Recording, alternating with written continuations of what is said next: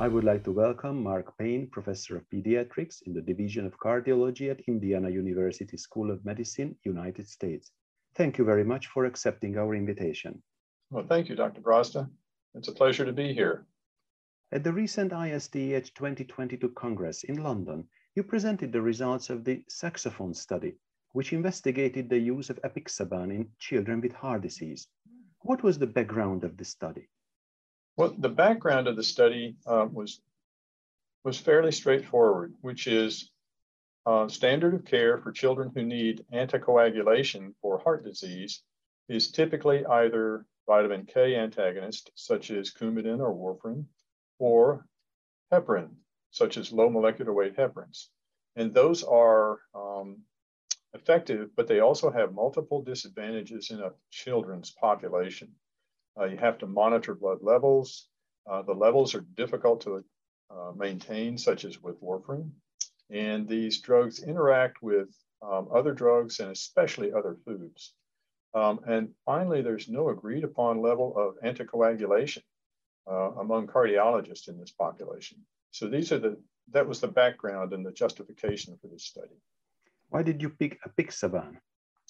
Right. Um, Apixaban, uh, or actually uh, direct oral anticoagulants uh, as a class, are now standard of care for adults who require uh, anticoagulation for thromboembolic events. Um, we chose apixaban because it has been demonstrated to have um, efficacy in the adult population and it is safe in the adult population. And there was a need to test this drug in children um, both from an um, industry standpoint, because regulatory authorities require this, but also because we need uh, choice uh, of drugs to use in children. What was the trial design and the patient population? Uh, excellent question. The trial was um, designed as a randomized open label phase two trial um, in which we enrolled 200, approximately 200 children. Um, who had uh, a need for um, anticoagulation due to heart disease. The age range of the children went from 28 days of age to less than 18 years of age. So it was a very broad range. And we took all children who required thromboembolic uh, prevention with anticoagulation uh, and enrolled uh, all of the subjects who required that. The subjects were randomized two to one to receive either a apixaban or vitamin K or standard of care anticoagulation.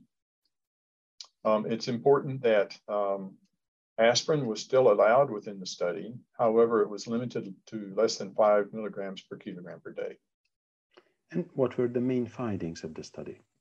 Right. The main findings of the study was that within this uh, study, um, we found that apixaban was effective um, it was safe, and the predicted drug levels, which were based on adult drug levels, the predicted drug levels were as um, the adult uh, studies had shown they would be. Um, and as a result, um, the children who received apixaban um, were safe, they were effectively treated, um, and it now provides dose ranging based on weight for apixaban use in children. Um, the population that was enrolled uh, included about 74% with single ventricle anatomy, and about 14% of the patients also had Kawasaki disease. Um, and then the remainder of the patients either had dilated cardiomyopathy or some other structural heart disease that required therapy. And the advantage of this study is that it covered a very broad range of clinical diagnoses of heart disease in children. And we found that it was, again, well tolerated. No children had uh, major problems. The biggest problem that we saw with apixaban was that the children tended to have nosebleeds, which were easily stopped. So, based on that, I feel comfortable recommending apixaban or direct oral anticoagulation uh, approach in children who require anticoagulation for heart disease. Do you think it can be the clinical implication of the study?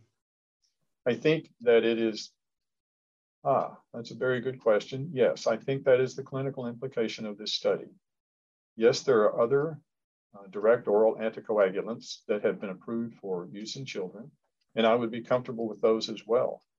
Um, so I don't think that any of the current DOACs, which is what they're abbreviated as, um, are superior to each other right now. We haven't done that many studies. But at this point, I would be comfortable recommending a DOAC, such as a apixaban, for use in children. Thank you very much for the conversation and congratulations to the study. Ah, thank you so much, Dr. Brazda. I appreciate this.